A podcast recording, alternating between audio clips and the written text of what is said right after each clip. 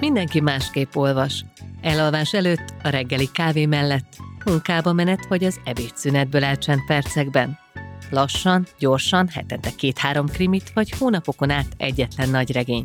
De bármilyenek is az olvasási szokásaink, fontos, hogy szálljunk naponta legalább 20 percet a könyvekre, hiszen már ennyi olvasással töltött idő is segít megőrizni a mentális egészségünket, és szélesíteni azt a perspektívát, amelyből a világot szemléljük. Erről szól a Könyvtámasz, a Libri magazin podcast műsora. Én Seres Gerda vagyok, vendégeim pedig olyan közéleti személyiségek, szakértők és művészek, akiknek egyedi látásmódja képes új fénytörésbe helyezni a könyvekben rejlő élményeket.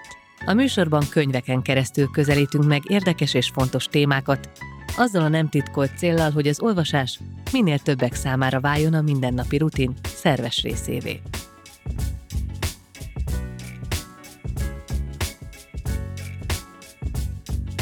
A mai könyvtámaszban képzelt világokba kalandozunk. A ChatGPT tavaly évvégi széleskörű publikálása óta rengeteg szó esik a nyelvi modelleket alkalmazó mesterséges intelligenciákról és a mesterséges intelligencia jövőjéről. Vannak, akik szerint ezek a modellek még nagyon messze vannak attól, hogy valódi társadalmi változásokat idézzenek elő, mások viszont már temetik a hagyományos szöveg és képalkotás korát, és aggódva mutatnak rá az első mesterséges intelligenciák által írt könyvekre. Skiffy Fantasy Horror egy zsáner a könyvtámasz mai témája. Vendégeim Moskát Anita, akinek Fekete Monitor című írása idén elnyerte a legjobb novellának járó Zsoldos Péter díjat, és a tavaly megjelent a Hazugság tézisei című kötetben látott napvilágot. Anita biológusként végzett, 2009 óta jelennek meg írásai magazinokban és folyóiratokban. Eddig három önálló regény és egy novellás kötet viseli a nevét, Regényért is kapott már Zsoldos Péter díjat, és friss hír, hogy egy cseh kiadó lecsapott a Horgonyhely című regényére, így hamarosan cseh nyelven is olvasható lesz. Milyen állatot választanál, ha átváltozhatnál egyé? Van egy nagyon jó film, az a címe, hogy Lobster, ami pont ebből indul ki, hogy ha állattá kellene változnunk, ott a szingliket bezárják egy hotelbe, és azt mondják nekik, hogy ha nem tudtok párt találni x héten belül, akkor valamilyen állattá kell változnotok, és ott mondja a főszereplő, hogy ő komás szeretne lenni, mert hogy kék vére van, és sokáig él, vagy valami ilyesmi. Úgyhogy én már akkor is elgondolkoztam ezen, amikor ezt a filmet néztem, és akkor sem tudtam rá jó választ adni. Én valószínűleg úgy élném ezt meg, mint a, nem tudom, identitásom szétesését, és egy ilyen sokkal ösztönösebb jellegű létformát, amiben én nem vagyok olyan jó. Tehát azt hiszem, hogy így próbálom a ösztönös részemet sokszor inkább felfedezni, hogy ne tudatosan reagáljak dolgokra, hanem hogy hagyjam azt, ahogy. Úgyhogy nekem ez így nem komfortos állattá változni. Ezért is kérdeztem, mert összefügg ugye egy regényeddel is, meg tulajdonképpen az Isten anyák című novelládban a kérdéssorban benne szerepel ez a felvetés, ott válaszolni kell erre. Tényleg jobban tényleg benne szerepel, az Írha és Bőr című regényemben pedig pont ennek az ellenkezője van valószínűleg nem véletlenül, hogy, hogy én már meg is pszichológizáltam a hátterét, ott az állatok bábulódnak be, és válnak valamilyen szinten emberivé. Másik vendégem Veres Attila, akinek 2017-ben jelent meg első regénye az Odakint Sötétebb című horror skifi, amit alig egy évvel később az Éjfél iskolák című novellagyűjtemény, majd tavaly a Valóság helyreállítása című novellás kötet követett. Ennek történetei kézzelfogható a mindennapi valóságban is érzékelhető problémákat vetnek fel a horror és a vért irodalom szitáján átszűrve. A világ helyreállítása című novellája 2021-ben Zsoldos Péter díjat kapott. Évek óta ír forgatókönyveket, ő írta a 2022. decemberében bemutatott Átjáróház című film forgatókönyvét is. Tavaly ősszel egy amerikai kiadó számára tíz novellájának angol verzióját kötetbe rendezte The Black Maybe címmel. A Valóság helyreállítása című köteted első novellája arról szól, hogy egy író novelláját lefordítják valami különös szinte mindenki számára ismeretlen nyelvre, és ő megpróbálja visszafejteni, hogy valóban az ő novellája olvasható-e a különös krikszkrakszok alatt. Az amerikai kiadásodat azt alaposan csekkoltad? Igen, ezt technikailag én értem ott a szövegeket, tehát igen, ott nincsen félreértés. Most a spanyol kiadásnál lesznek problémák, ahol a fogakkal deliverem cselekménye meg fog történni, csak spanyolul. Csak nem is fogsz tudni róla, vagy legalább spanyolos ismerősök révén esetleg. Igen, igen, szerencsére lakásunk alatt van egy pékség, egy mexikói pékség, tehát ott a mexikói péket mindig meg tudom kérni, majd hogy ellenőrizze a, a szövegeket. És viszed be a kéziratokat, ő meg ott? Minden bizonyal így fog történni, igen. De egyébként ez zavart, van benned egy ilyen kontroll, hogy, Persze, hogy van. olyannak kell lennie, annak Abszolút. pontosnak kell lennie. Igen. Szerencsére egy vakhangot sem beszélek spanyolul, tehát nem fogom tudni megállapítani, hogy stílusában vagy dinamikájában olyan a szöveg, mint szeretném, de hát ez van. Ha el kéne hagynotok a mi világunkat, akkor melyik fantasy vagy science fiction világban élnétek a legszívesebben?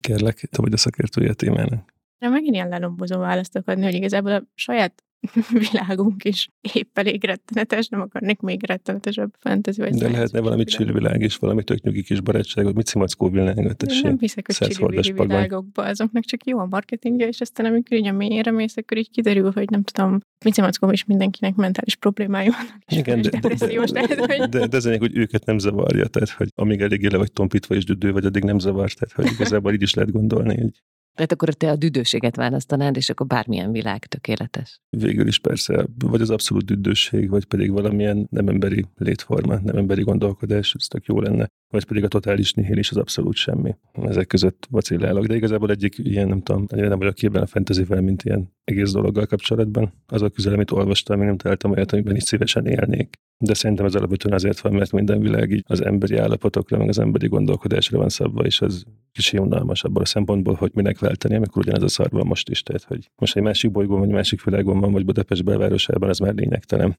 Tehát igazából az identitásnak az átalakítása nagyobb kérdés, mint az, hogy milyen világban történik ez meg, vagy nem történik ez meg.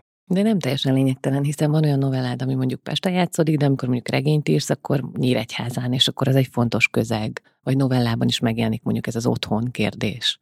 Persze, de ez ugye megint csak ilyen identitás formáló erő, meg egy, egyfajta közeg, amiben az emberek élnek, de nem egy elképzelt világ, vagy nem egy fantasztikus világ feltétlenül. Ha mindenképpen válaszolom kéne valamit, akkor lehet, hogy a Dan Simmonsnak a Hyperion világában, mert ebben tök cool kis bolygók vannak. Nagyjából ennyi. De abban is hamar meghalnál. Persze, de ez tök jó, hát mindenhol hamar meghalna az ember, ez most nem, nem ez a kérdés. Igen, azért nehéz válaszolnunk erre a kérdésre, mert akkor itt felmerül a klasszikus kérdés a spekulatív fikcióval, az eszképizmus kontra valóságra való reflexió, és szerintem mi Attilával annyira nem az eszképista dolgokat olvassunk, nem azért, mert bármi baj lenne az eszképizmussal, hanem mert mondjuk nekem nem ad olyan olvasmányi élményt. Tehát, hogyha mondjuk kezembe veszek egy könyvet, akkor nem arra vágyom, hogy így kiszakítsam a saját valóságomba, és mutasson egy problémamentes szép világot, ahol én mondjuk boldogan tudnék élni, vagy fantasztikus dolgok történnek. Sokan mondjuk szeretnének Roxfordban varázslónak tanulni, de hogy valójában az sem egy túl ideális világ. Oda mennek a diákok, és akkor Voldemort évente le akarja őket mészárolni. Tehát, hogy ezek sem igazán olyan eszképista világok, ahova szívesen elmenne az ember, de főleg amiket olvasok, azok inkább arra világítanak rá, hogy a saját valóságunk milyen. Tehát, hogy ezek a kitalált világok valójában nem kitalált világokról szólnak, hanem a mi világunkról szólnak, úgyhogy oda elmenekülni ez igazából olyan lenne, mint itt maradni. Igen, csak esetleg jobbak a kulisszák, vagy érdekesebbnek tűnik, hogy bizonyos dolgok máshogy néznek ki, vagy máshogy működnek, de alapvetően ugyanaz van. Amíg az ember ember marad, az mindig ugyanez marad. Soha nem foglalkoztatott benneteket a teljes elrugaszkodás, mert hogy mindketten nagyon racionális, vagy bizonyos értelemben racionális, vagy valóságos alapokból építkeztek, néhány csavarral, tehát mindig van egy-egy apróság, ami miatt ez mégsem az a világ, amit minden nap látunk. Mert hogy íróként vagy olvasóként? Hát íróként legfőképp. Nem, engem halálosan untat, mert ez kicsit olyan, mint az előbb beszéltünk az ilyen doomscrollozásról a TikTokon, meg a Facebookon, nagyjából teljesen elrugaszkodott és problémamentes, vagy teljesen más valóságról írni, az olyan lenne, mint doomscrollozni a Facebookon. Csak ilyen nagy rohasztás. De én mondjuk nem feltétlenül azt gondolom, amit Anita mondott, hogy egy tökéletes világba kéne elmenni, hanem csak azt mondtam, hogy egy teljesen más gondolatmenettel, vagy más alapokon működő világról van szó. Még csak nem is arról, hogy az valami Mici Mackó féle. Nem, nem, egyszer terveztem egy ilyen sztorit, de aztán nem írtam meg, mert igazából nem érzem magam túl erősnek abban, hogy ilyen teljes új világot felépítsek, és ez is egy ilyen kivándorló sztori lett volna. Még lehet, hogy egyszer megírom, szóval most nem fogom ezt elszpoilerezni, de alapvetően egy nagy ilyen tetemen játszódik az egész sztori. De egész szóval majdnem volt egy ilyen, de aztán nem értem meg, és valószínűleg nem is fogom.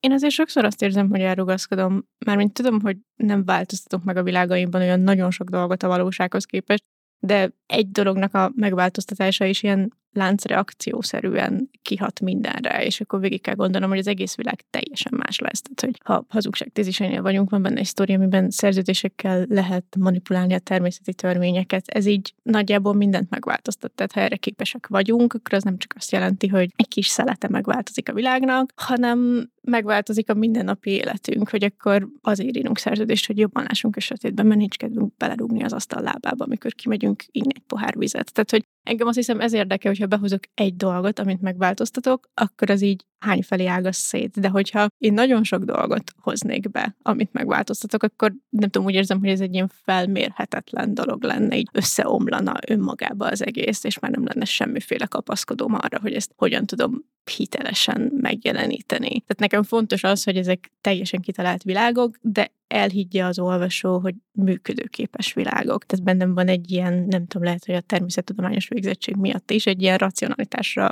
való igény, hogy ez ne omoljon össze, hogyha elkezdeném megkapirgálni. Engem is zavar egyébként, ha olyasmit olvasok, ami nem következetes. Tehát, hogy a saját világában működnie kell. Gondolom ez egy ilyen építkezés. Az ember rakja egymásra a téglákat, és akkor így meg lehet komponálni. Persze, meg csak így adhok történő dolgok egy regényben, akkor elvesztem az érdeklődésed, nem? Tehát így a közepén tartasz, megint valami történt, aminek nincs semmi értelme, és csak úgy történt, és akkor így miért investálják ebbe többet, elkezdi az ember unni, félrakja, vagy idegesíti a következetlenség, és akkor meg csak a hibákat keresi a könyvben, szóval persze. Más típusú dolgokat írtok, de esetleg van olyan ötlet, amit már megirigyeltetek egymástól, és gondoltátok, hogy a csodába ez nem nekem jutott eszembe. Nekem könnyű, úgyhogy akkor én válaszolok erre, amikor a tranzisztort olvastam, ami a valóság helyreállításában egy novella, az önmagában is egy nagyon-nagyon jó novella, mert ezt így zavarom mondani, hogy Attila itt mellettem, de mindegy, válaszolok rá. De az, hogy egy gyárban lekaparják róluk a kízzat anyagot, amit így a saját testükkel állítanak elő, az, az nekem nagyon tetszett, és sajnáltam, hogy nem írhattam meg. Én az írha és bört akartam ellopni az Anitától, persze. Mert amikor pitcheltek, akkor gondoltam, hogy áj, azt el kéne lopni. De nem, szóval el nekem az írha és bőr az, amit én loptam volna. Vagy így kell, hogy nem én tereltem ki. De örülök, hogy ő terelte ki, mert én úgyse írtam volna meg így, szóval így jobban jártunk mind a ketten. Mi az, hogy úgysem írtad volna meg? Egy csomó ötleted van, tele van velük a fejed, vagy a fiók, cetliken, és akkor vagy előveszed, vagy nem, vagy... Igen, technikailag erről van szó. Meg én nem hiszem, hogy fogok valaha nagy formátumú regényt írni nem az én alkatomhoz passzol. De nagy formátumúság az terjedelmet jelent, vagy mit jelent a nagy Terjedelmet is, meg szkópot, tehát ilyen narratív szélességet. De miért nem szeretsz annyit bütykölni a dolgokkal? Vagy? Egy sok gépelésből el nem szeretek annyit gépelni, persze, meg csomó idő is, az embernek jobb dolga is van. Nem alapvetően, nem tudom, én nem szeretem a hosszú történeteken. Olvasni szeretem őket, megírni viszont jobban szeretem azt, amikor valamilyen gyors és intenzív fájdalmat okoz. És azt érzem, hogy ez, amit én keresek íróként, ez a fajta írásmód, meg ez a fajta gondolkodás, meg ez a fajta hangulat, hogy ez nem működik hosszú távon. Tehát ez nem működik több száz oldalban, hanem nagyjából 70 oldalig működik, és aztán pedig elkezd szétcsúszni, mint hogy én olvasó élményként. És hogyha, hossz, tehát hogyha ilyen nagyobb formátumú regényt írnék, tehát mondjuk egy ilyen, amit az Anita szokott ilyen 4-600 oldalban, akkor az vagy teljesen más lenne, mint amit eddig írtam, vagy pedig teljesen pocsék lenne, mert szétcsúszna az egész. Tehát vagy annyira szét kéne tördelnem ilyen epizódokra, vagy külön szálakra, hogy elvesztené regény jellegét, vagy pedig egyszerűen csak unalmas lenne, vagy pedig jó lenne, de nem olyan, amit szoktam írni, és akkor ez pedig egy másik kérdés, hogy akarok olyat írni, amit nem akarok írni. Én azt hittem, hogy egy író mindig olyat akar írni, amit még nem írt. Mármint, hogy bizonyos szempontból valami újat mutatni. Bizonyos szempontból persze. Nem mondom, lehet, hogy egy regény vagy egy könyv múlva előjövök egy 700 oldalas gyilkossal, de most így nem látom magam. Meg egyszerűen csak a regény formátumban nem hiszek most annyira. Tehát lesz, hogy ez majd később megváltozik, de majd meglátjuk. Érdekes, ez a töredékekből épülne fel, amit mondta, hogy különböző mozaikok, és hogy nem is lenne regényszerű. A fekete monitort, azt régóta dédelgetted, ami ugye egy ilyen játékos regény. Döntesz, tovább lapozol. Ha ezt szeretnéd csinálni, nem tudom, bemész a főnököt reklamálni, akkor a hatoshoz lapolsz. Hogyha úgy döntesz, hogy dolgozol tovább, akkor a 23-ashoz, és ez egy ilyen, tulajdonképpen bizonyos értelemben egy ilyen klasszikus játéktörténet. Igen, ez a klasszikus ilyen kalandjáték kockázat jellegű történeteknek a struktúráját követi, ahol az olvasó dönthet, hogy merre szeretne menni, és én nagyon régóta szerettem volna írni egy ilyet. Tehát ez a forma, amikor én ezzel mondjuk kamaszként találkoztam, akkor ez ilyen lenyűgöző volt, hogy úristen, bevonnak valami olyan folyamatba, ami egyébként nem szoktak bevonni. Tehát, és akkor mindig végigjátszottad az összes verziót? Nem, én csaltam, és mindig arra mentem, amerre menni szerettem volna, szóval a többi utat azt nem néztem meg. Megnézted, hogy melyiknek van valami normális végkifejlet. Igen, így benne volt több ujjam egyszerre, és akkor előre-hátra lapozgattam, megjegyeztem, hogy hol rontottam el, hol hagytam meg, és akkor mentem vissza, szóval, hogy... Mondanom se kell, én elsőre visszajutottam a, az ébredéshez ismét. Hát, hogy Igen. addig játszottam, még nem egy új nap kezdetéig értem. Igen, szóval, hogy ez így nagyon mozgott bennem egyszer kipróbálni ezt a formát, de nem akartam öncélúan elhasználni, tehát, hogy bármilyen történetre ezt rárakni, és igazából az a egzisztenciális szorongás, ami benne van, hogy bekerül az ember a munkavilágába, és próbál valahogy nem kiégni. Az tulajdonképpen egy szinte valós történet. Igen, Annyiban fikció, ugye, hogy például az emberek a karjukon egy órát viselnek, ami megfigyeli az ő pulzusukat, azt, hogy hogyan dolgoznak, mennyit dolgoznak, miként, de ez talán már nem is annyira elrugaszkodott, amikor mondjuk az e-mail rendszerünket figyelik, vagy le vannak tiltva bizonyos oldalak a gépeinken, tehát munka közben, ha Facebookot böngészünk, akkor bizonyára tudni fogja a főnökünk is, tehát ez már nem is annyira elrugaszkodott. Nem, nem, és a munkahelyi megfigyelés az bizonyítottan rontja egyébként a hatékonyságot. Ezt az ötletet azt hiszem, hogy pont onnan vettem, hogy azt hiszem, hogy az Amazon dolgozóinak akartak bevezetni egy olyan eszközt, ami figyeli őket egész nap, akik a raktárban a csomagokat összekészítik, hogy mikor pihennek és mikor dolgoznak, és azt hiszem, hogy már így a tesztüzemben kiderült, hogy egyszerűen nem lesznek attól hatékonyabbak, mert nyilván rontja a morát, meg pszichésen szörnyű, hogy folyamatosan azt érzed, hogy megfigyelnek, és akkor ez egy ilyen jó nyomasztó környezetet tudott ebben a novellában teremteni. Attila, minél elvetemültebb egy ötlet, annál jobb? Vagy minél elrugaszkodottabb? Nem tudom, milyen értelemben. Ez a pillanattól is függ. Hát, hogy így jár a fejedben valami, mi legyen, mi legyen, mi legyen, hm, legyen egy lány, aki kutyákat harap meg, vagy szóval, hogy, hogy csak ez érdekel, hogy hogy jön ez a történet. Tehát te ilyen kreatív elme vagy, akinek folyton ilyen történetek jutnak eszébe? Az utóbbi hetekben éppen nem, úgyhogy lehet, hogy szóval ez az ilyen változékony valamikor igen, és akkor egy folytában vannak ilyen új ötletek, meg ilyen gondolatok, aztán egy darabig nem, és amikor vannak, akkor sem jelenti azt, hogy elkezdem őket írni. Kicsit érlelődnek, van 6-8 egyszerre, és aztán az egyik így beüt, és akkor ezt elkezdem írni, és akkor ezt megírom. De általában nem elég hozzá az ötlet, hanem kell hozzá valami más is. Valami hangvételforma, Aha. vagy egy karakter. Igen, pontosan. Tudjam, hogy ki az az ember, vagy tudjam, hogy milyen a nyelv a sztorinak, vagy hogy milyen a hangulata a sztorinak összegel valamit, tehát hogy valaminek oda kell az ötlet mellé állni ahhoz, hogy el tudjam kezdeni írni. És általában több van, még most is sok, sok ötlet van, amit nem írtam még akár évekkel ezelőttről. És még mindig lehet, hogy egyszer majd megírok valamit, amit évekkel ezelőtt találtam ki, de még nem jutottam odáig, hogy megírjam, mert még nem,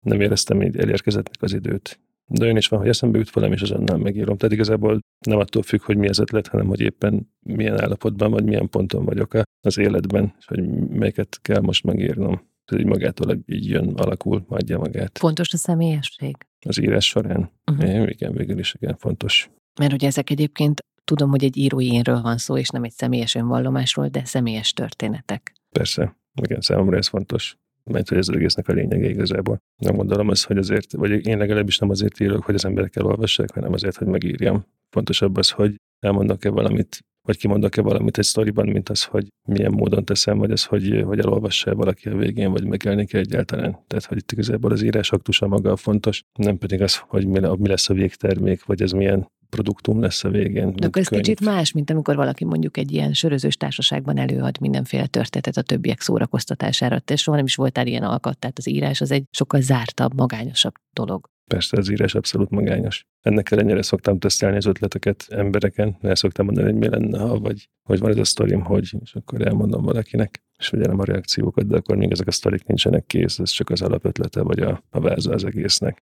És az írás magát csak akkor mutatom meg, amikor már készen van. De abszolút nem szoktam sztorizni. A kocsmai közegben ez nagyon szomorú lenne mindenkinek. Még elszúrnom a péntek estéket, szóval. Anita, a személyesség fontos? Nagyon meg szoktak lepődni az emberek, amikor spekulatív fikciós írók azt mondják, hogy ezek mennyire személyes történetek, mert hogy nyilvánvalójában teljesen abszurd történetek, de hogy az a magia, meg amiért mi ezt megírjuk, meg az a szimbólumrendszer, amiben be vannak dolgok csomagolva, amik nekünk fontosak. Ez így pont ugyanolyan belső, mint hogyha, nem tudom, nyilván nem egy önéletíráshoz hasonlít, mert teljesen ki van csavarva, és nem rólunk szól, és fiktív karakterek vannak benne, de a személyesség, meg a motiváció az szerintem ugyanolyan erős arra, hogy ezeket kimondjuk, csak valószínűleg másként látjuk a világot. Nekem ezek a történetek segítenek a saját világomat, meg saját magamat újra értelmezni, vagy megérteni. Tehát miközben megírok egy történetet, néha nem is tudom, hogy, hogy miért írom, csak van rá egy nagyon erős motivációm. Nekem is sokkal több ötletem van, mint amennyit megírnék, és amikor az egyik hirtelen elkezd erősebben piszkálni, akkor tudom, hogy az valami személyes okból piszkál, de még nem tudom, hogy mi ez az ok. És miközben megírom, meg lemegyek a mélyére, akkor szoktam rájönni, hogy tulajdonképpen ez miért érdekel engem ennyire. Segít saját magamnak is megfogalmazni olyan dolgokat, amiket előtte nem tudtam. És ilyen értelemben ez egyáltalán nem szól az olvasóról, tehát nem akarom őt mondjuk lenyűgözni egy ötlettel, vagy nem az a célom, hogy nem tudom, végigvezessem egy történeten, és akkor majd milyen csavarokat rakok bele, ahol ők hogy meg fognak lepődni. Tehát, hogy ilyenekre nem gondolok írás közben. Ez egy nagyon magányos és nagyon nagyon intim dolog nálam is. De egyébként az ötletek azok ilyen örökszavatosak? Tehát, hogy az ember évek múltával előkapja, mert én nekem egy csomószor van, hogy felírok valamit, akkor annyira jónak, meg fontosnak tűnik, vagy akár álmodom valamit, és akkor felírom. Én nem szoktam szép irodalmat írni, meg ilyesmit, egyszerűen csak mint gondolat foglalkoztat. Aztán rájövök, hogy hát ez mekkora útrombaság, vagy ki se tudom már tölteni a gondolattal magával azt a korábbi ötletet, amit mondjuk feljegyeztem. Ez változó, tehát vannak olyan ötletek, amik tényleg megromlanak, vagy nem tudom, hogy mondjam, tehát hogy így lejár a szavatosságuk. Én azt általában érezni szoktam, hogy melyik az, amit muszáj most akkor megírnom, mert hogyha akkor nem írom meg, akkor, akkor később sem fogom. Azokat tudom eltenni, amikben mondjuk még nincs meg ez az érzelmi töltet, vagy ez a személyes motiváció hanem mondjuk később... Hanem mondjuk olvasol egy ilyen cikket. A... Meg. Igen. Ami mondjuk erről a teljesítménymérésről szól, és akkor szöget üt a fejedbe, és elkezdesz ezen kattogni. Igen, de még nem tudom, hogy valójában mit akarok kezdeni, és évekkel később lehet, hogy már teljesen más látok abba az ötletbe, vagy más, másra tudom feltölteni. Ha horror, akkor sokan azt mondják, hogy ponyva. Mit feleltek arra a kérdésre, amivel például Anita azt mesélte, hogy sokszor találkozik, hogy mikor írtok valami rendeset? Még nem találkoztam ezzel a kérdéssel de egyszer találkoztam vele, de ez még régen volt. Mi a kérdés, mit felelünk erre a kérdésre, amikor írunk valami rendesen? Mennyire skatúja, mennyire doboz ez, az érdekel? Vagy ez egyáltalán nem érdekes, mert a lényeg úgyis az, hogy kiadjátok magatokból ezeket a történeteket. Az, hogy most ez hol helyezkedik el. Például mondjuk a pont a te már említett novelládban, ott az egy kérdésként merül fel, hogy mi az, ami szépirodalom, mi az, ami a határán táncol, mi az, ami eladható egy szépirodalmi magazinban, mi az, amit nem tudom, réteg, tehát ilyen zsánerként lehet ott ez kérdés, és például a főhőst foglalkoztatja ez a dolog. Én ebben a pillanatban azt gondolom, hogy főleg a horrorról van szó, vagy arról a fajta fantasyről, vagy nem, nem, nem is minden fantasy, amit az Anita ír, de hogy arról, amit az Anita ír, hogy én azt gondolom, hogy Magyarországon nem ér senki a zsánerhez, vagy hogy senki sem tudja, hogy pontosan mi ez a horror, vagy pontosan mi ez a fajta fantasy, amit az Anita csinál. Van egy elképzelésük kb. 92-ből, és mindenki abban a dobozban van, hogy az volt 92-ben a horror, vagy az volt 92-ben a fantasy. Igazából Magyarországon azt határozza meg, hogy milyen műfajként olvasnak, hogy melyik kiadónál jössz ki. Hogyha az egy másik kiadónál jönnek, ilyen szép irodalmi, akkor máshogy is lenne olvasva, és akkor nem kapna ezt a kérdést, amikor ír valami normálisat, mert a kiadó maga lenne Másik a szavatosság igen, arra, hogy ez, ez már a, a normális, ez már a, az irodalom. Tehát ilyen szempontból ez a kérdés szerintem irreleváns. Illetve aztán meg ugye kérdés lesz nálam, hogy amikor a spanyol könyv kijön, az egy szép irodalmi kiadó lesz és ott ugye máshol lesz pozícionálva a könyv, hogy ugyanaz, ami itthon is megjelent, szóval. És a spanyol könyv az novellás kötet? Ja. És az egy saját válogatás, vagy egy az egyben valamelyik magyar Hát ugye ez, mint a Black Maybe plusz két történet. És ők az angol változatot nyilván nem, azt találták a, meg. Hát az amikor találták meg, de magyarul fordítottuk. Királyi több estet, hogy fordították a fordítók. De ők egyszerűen rábukantak, felhívtak, azták, fú, ez nagyon jó, és igen, kérjük. van szó, igen. Ah. Hát illetve az ügynökömet hívták fel.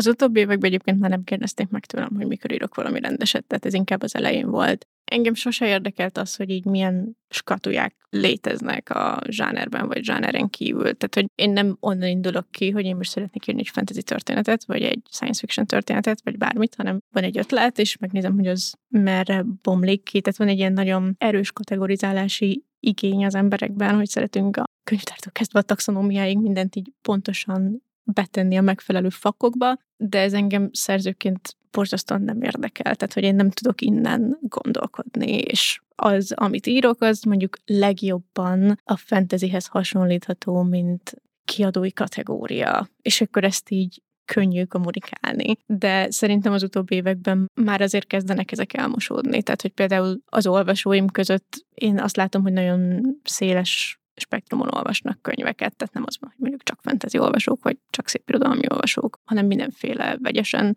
vegyes helyeken is beszélnek a könyveimről, tehát hogy én nem érzem ezt a skatuját most már, ami egyébként felszabadító, hogy így nem próbálnak meg beletenni valami dobozba, és akkor feltétlenül azt szerint olvasni. Tehát, hogy egyébként ez a, nem is tudom, előítélet, amit pedzegetünk, ezt most így a szép irodalom felől beszéltük, hogy a szép irodalom mihez tud kezdeni a zsánerrel, de igazából a fentezén belül is sokszor éreztem azt, hogy így nem tudnak mit kezdeni azzal, amit csinálok, hogy nem így kellene csinálni, hogy hát egy fentezit írsz. Tehát, hogy ez egy ilyen kétoldalú dolog, és meg volt ennek az esélye, hogy akkor az ember két szék közt a földre ül, vagy annak is, hogy akkor megtalálja azokat a helyeket, amivel mégiscsak tud kapcsolódni, és most inkább úgy érzem, hogy ez sikerült. Érdekes, hogy például a krimi és egy zsáner, de ott az sokkal hamarabb át tudta törni a falat valahogy, vagy mondjuk nem feltétlen hamarabb, de mondjuk például a nezbő írások, tehát hogy valahogy úgy be tudott törni egy ilyen szélesebb körbe. És már nem egy skatujából nézett, hanem egy kicsit sokfajta olvasata lett.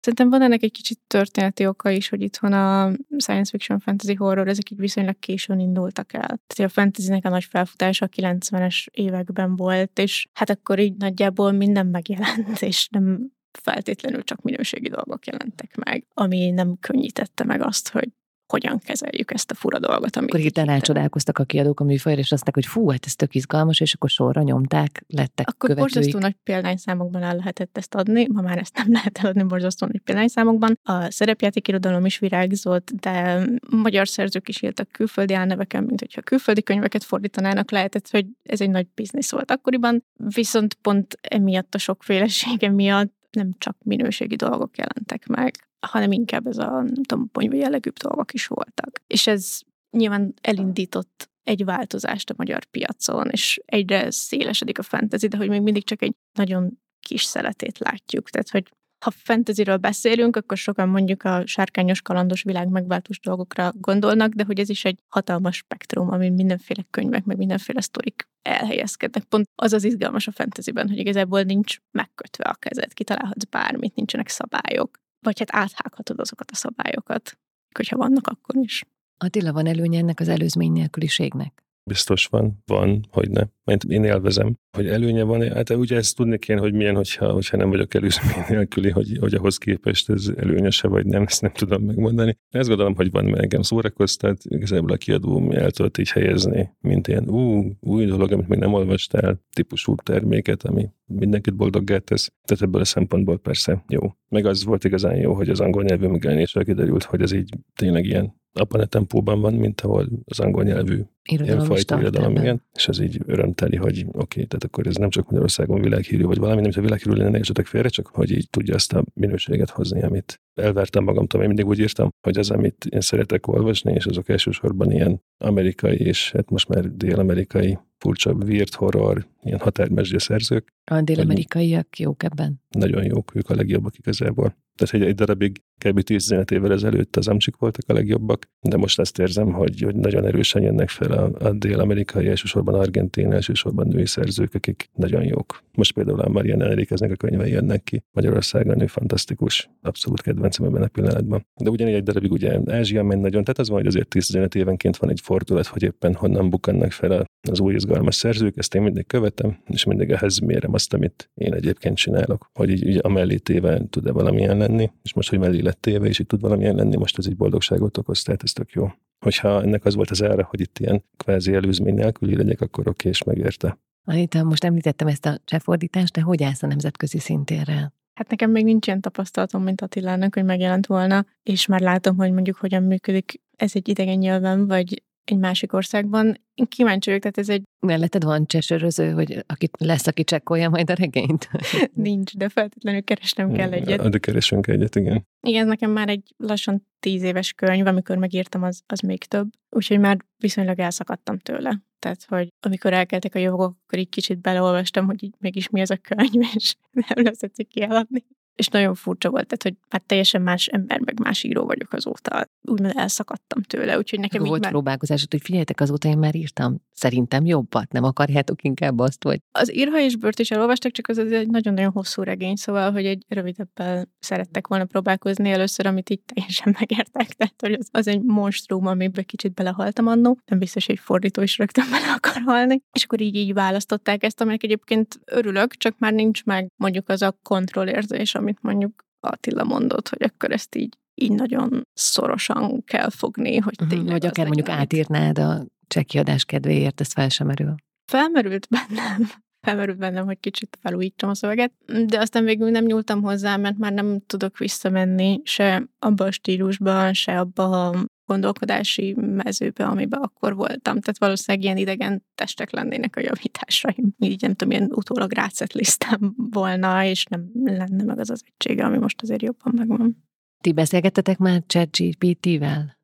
Nem, Attila, előtte beszéltünk, és utaltál az előbb erre a beszélgetésre, hogy te lekattantál az összes ilyen telefongörgetés és egyébek. Ja, abszolút, igen, nem tudnak meghatni, meg involválni ezek a technológiai forradalmak vagy újítások. De ez egy ilyen tudatos döntés, hogy detox, és Egyszerűen félreteszem. őszintén nem érdekel, mert hogy mindenki így ráizgul, meg izgul, hogy ú, jaj, most ha bejössz a ChatGTP-be, akkor kiad neked egy ötödikes fogalmazást, és woff, és hú, és így, és így oké, szívesen beírnám és elolvasnám az ötödikes fogalmazást, de miért tenném, inkább olvasok valamit, ami érdekes. És te mit beszélgettél? Én kipróbáltam, de én kifejezetten kísérlet jelleggel. Én akkor írtam egy műhelynapló sorozatot, és az egyik részében ezt próbáltam ki, hogy milyen szövegeket tud a ChatGPT jelenleg írni, nyilván egy ötödikes fogalmazás szintjén, de hogy azért sok pulik attól, hogy milyen kérdést teszel fel, mennyire specifikus, mennyire adsz neki pontos utasításokat, E per egyben kicsit jobban fogalmaz, mint E per háromban, tehát hogy azért megvannak ezek a dolgok, de hogy ezek a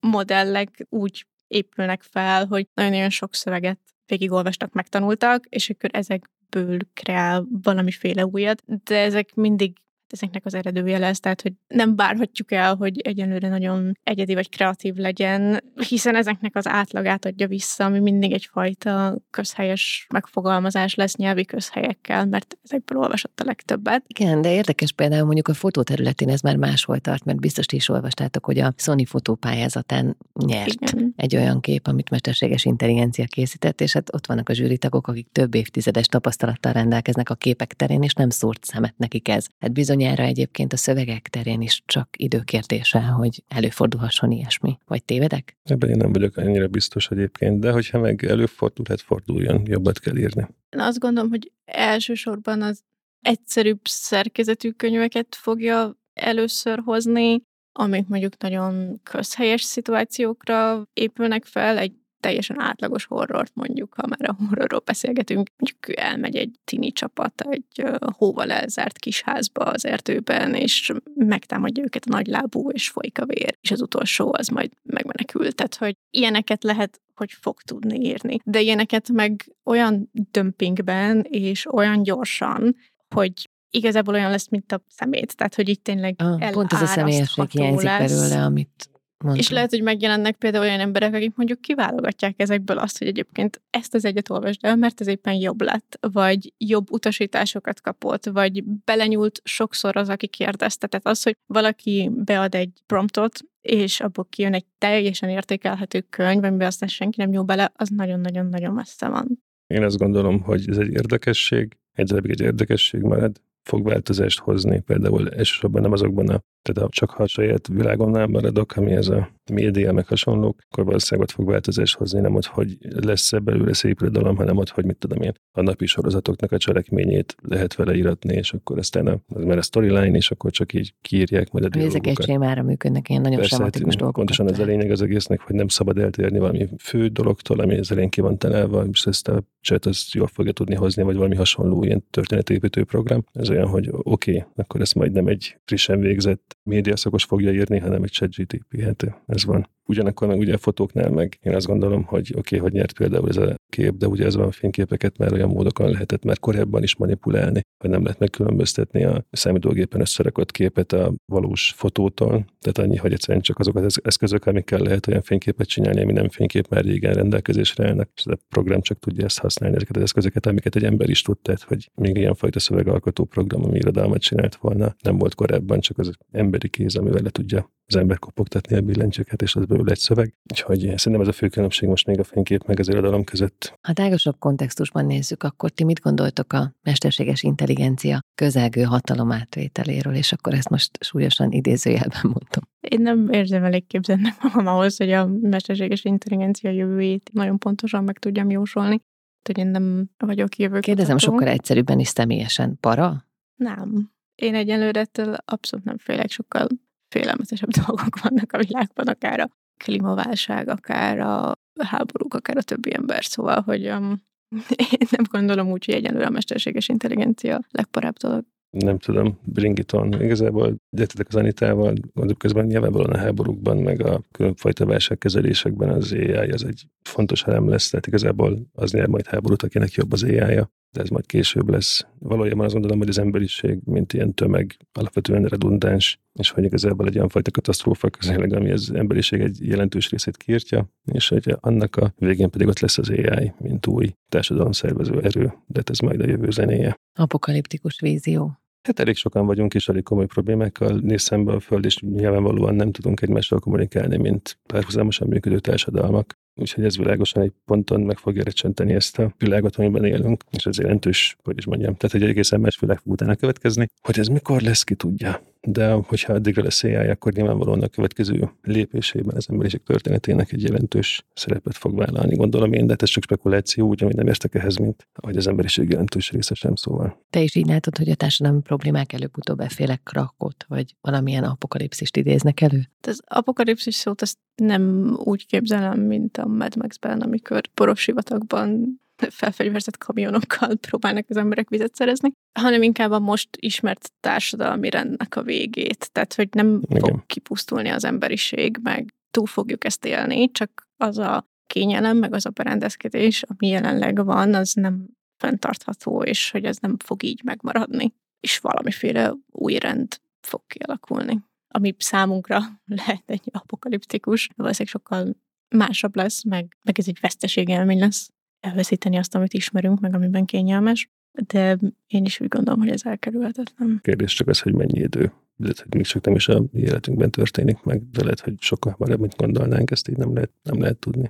Az érdekel, hogy az eredeti szakmátok mennyire befolyásolja azt, ahogyan írtok. Tehát például mondjuk Attila mondtam, hogy te forgatókönyveket is írsz, de hogy tulajdonképpen filmekkel foglalkoztál, és évekig külföldön megrendelésre írtál forgatókönyveket, néha saját ötletet, meg saját víziót, de azért elég ritkán valósult ez meg úgy, ahogyan azt te megálmodtad. De ez a filmes látásmód, ez szerinted látszik az írásaidon? Ezt nem tudom megmondani. Valószínűleg igen, persze. Tehát azért filmesként úgy gondolkodom, hogy minden dolog, ami egy történetnek a része, az dramatizálva van, tehát meg van mutatva, mint valamilyen drámai helyzet, vagy valamilyen pillanat, amit az olvasó számára és a film ellenéző számára láthatóvá kell tenni. Akár belső állapot, hogy a szereplő belső állapotáról kell valamit elmondani, ugye azt is úgy tudjuk megtenni filmben, hogyha dramatizáljuk, tehát hogyha külső látható állapottá tesszük és nyilván ez ugye nagyon sokáig csináltam ezt, illetve ugye reader is voltam, meg ilyen script doktor, tehát hogy így mások könyveit cseszegettem, hogy ezek a dolgok működjenek bennük. Ezek nyilván amikor elkezdtem írni, akkor ez már így a véremben van, hogy amikor prózát írok, akkor is ez legyen. Tehát, hogy, hogy minden... tudatosan használod ezeket az elemeket. Hát igen, hogy minden pillanat a szövegnek valamit felfedjen valamiről, tehát hogy a szereplőről, vagy a világról, vagy, vagy valamiről. Hogy valószínűleg ezen keresztül érhető tetten, mondjuk azt igyekszem elkerülni, hogy csak cselekményes legyen, vagy csak vizuális is legyen ez, amit írok prózaként, tehát hogy éppen hogy szeretném használni azt, amit a film nem tud, hogy az ilyen belső állapotoknak a leírását, meg nem, nem látható, nem megmutatható állapotoknak a leírását. És ezért... a filmes dolog az foglalkoztat még? Vagy most az is parkolópályán van? Hát most azért nem a legjobb a magyar film helyzete, szóval azt mondanám, hogy a magyar film mindenképpen parkolópályán van. De te írsz nemzetközi projektekhez is. Hát nem? igen, éppen ezt próbálom így, hogy is mondjam, erősíteni, mert vagy külföldön írok innentől filmet, vagy nem írok filmet, és akkor más munkát kell keresnem. Mert ugye a megélhetés az nyilván nem az írás, hanem nem, a nem, filmírás. az irodalomban nem lehet megélni, mégis én nem tudok szóval. Igen, a film a szakmám, és azt, azt is szeretném csinálni a továbbiakban is, ez a kérdés, hogy lehetséges vagy nem. Anita, te már említetted, hogy mégiscsak ez a biológus látásmód, meg a tudományos attitűd az meghatározza a munkáidat. Ez csak a racionalitásban, vagy mindenféle másban is megjelenik? Szerintem ez mindenben megjelenik, hogyha eltölt az ember hat évet egy természettudományos. Szóval, hogy ennyi év után annyira beleivódik az, hogy hogyan nyúlok valamihez, hogyan gondolkodom, milyen kérdéseket teszek fel. Mondjuk a tudomány megtanít nagyon jó kérdéseket feltenni. És valahol a spekulatív fikció is kérdések feltétele folyamatosan, mi lenne, ha megváltozna ez és ez a világban. És kicsit úgy tekintek erre, mint hogyha mondjuk egy ilyen tudományos kísérletet raknék össze, hogy akkor ezt így logikusan hogy lehet összeállítani. De szerintem a prózámon is érződik, tehát nagyon sokszor nyúlok képekhez vagy eszközökhöz, amiket úgy érzem, hogy így a tudományos gondolkodásból szedtem át, vagy hogyha mondjuk az írhelyesbőrről beszélünk, ott is egy nagyon biológiai szintre lebontott állatember hibridizációt akartam, hogy, hogy akkor ez legyen nyers, és ábrázoljam úgy, mint hogyha mondjuk egy, nem tudom, tudományos ábrázolást szeretnék ennek, kicsit ilyen rideged, de nagyon anatómiait. Szóval igen, abszolút meghatározza, és sokszor érzem azt, hogyha van egy ötletem, akkor ösztönösen is oda nyúlok, hogy akkor hogy működik ez a biológiában, vegyem elő újra az anatómia tankönyvemet, gondolkodjak a izületi kapcsolódásokon, tehát hogy ez nekem mind nagyon bennem van már. Ha azt mondanám egy írásotokra, hogy annyira valóságos, akkor az dicséret lenne, vagy inkább elmarasztalásként hatna? Okay, mindenképpen dicséret. Mint nekem minden sztorim a valóságról szól, mint hogy a mi valóságunkról, még akkor is, hogyha nem úgy tűnik, vagy valami. Azért van benne az, ami bizarr, vagy az, ami fikciós, hogy jobban. Vagy az van, hogy a legtöbb dolog, ami zavar minket a való életben, azt így már megszoktuk, és már olyan, mint egy ilyen távoli viszketés, én irritált bőr, de annyira nem zavar. De hogyha egy valamit megváltoztatsz rajta, és felhívod a figyelmet erre, akkor azért, mint hogyha így megvágnád ezt a felületet, egy ilyen pengét véghúzol rajta, és akkor már vérzik és fáj, és akkor már zavar, pedig ugyanarról van szó. Szóval ez a célom, hogy zavarjon és fájjon, és hogy arról szóljon, amiben élünk, és ami a valóságunk. Tehát, hogy abszolút dicséret, hogyha valaki szerint ez túlságosan valóságos, mert az. Ehhez nagyon tudok kapcsolódni. Nekem tényleg célom az, hogy ha még egy kitalált világot is ábrázolok,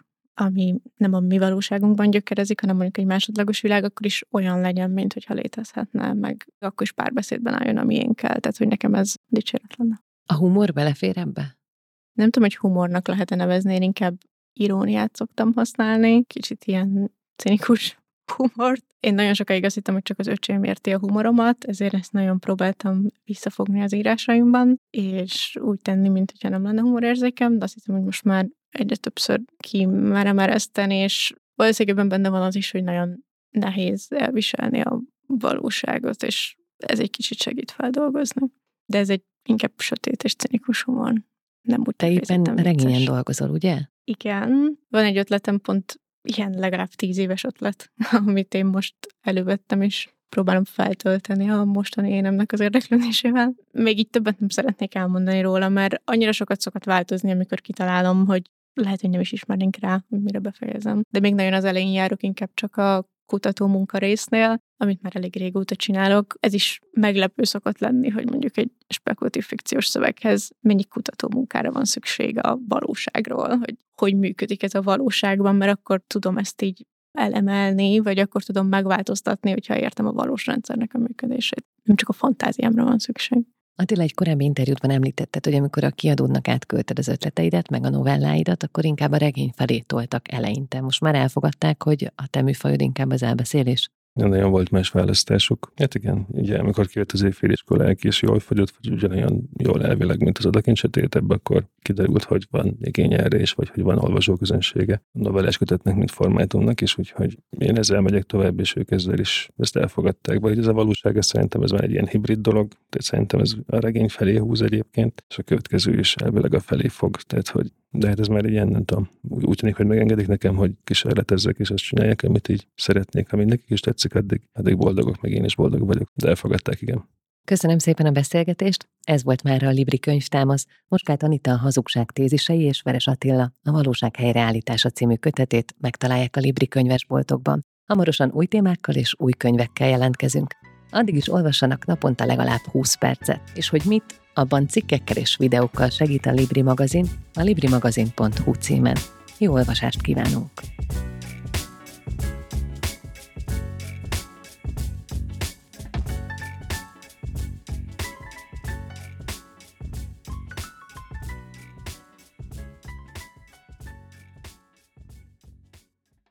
Brocasters.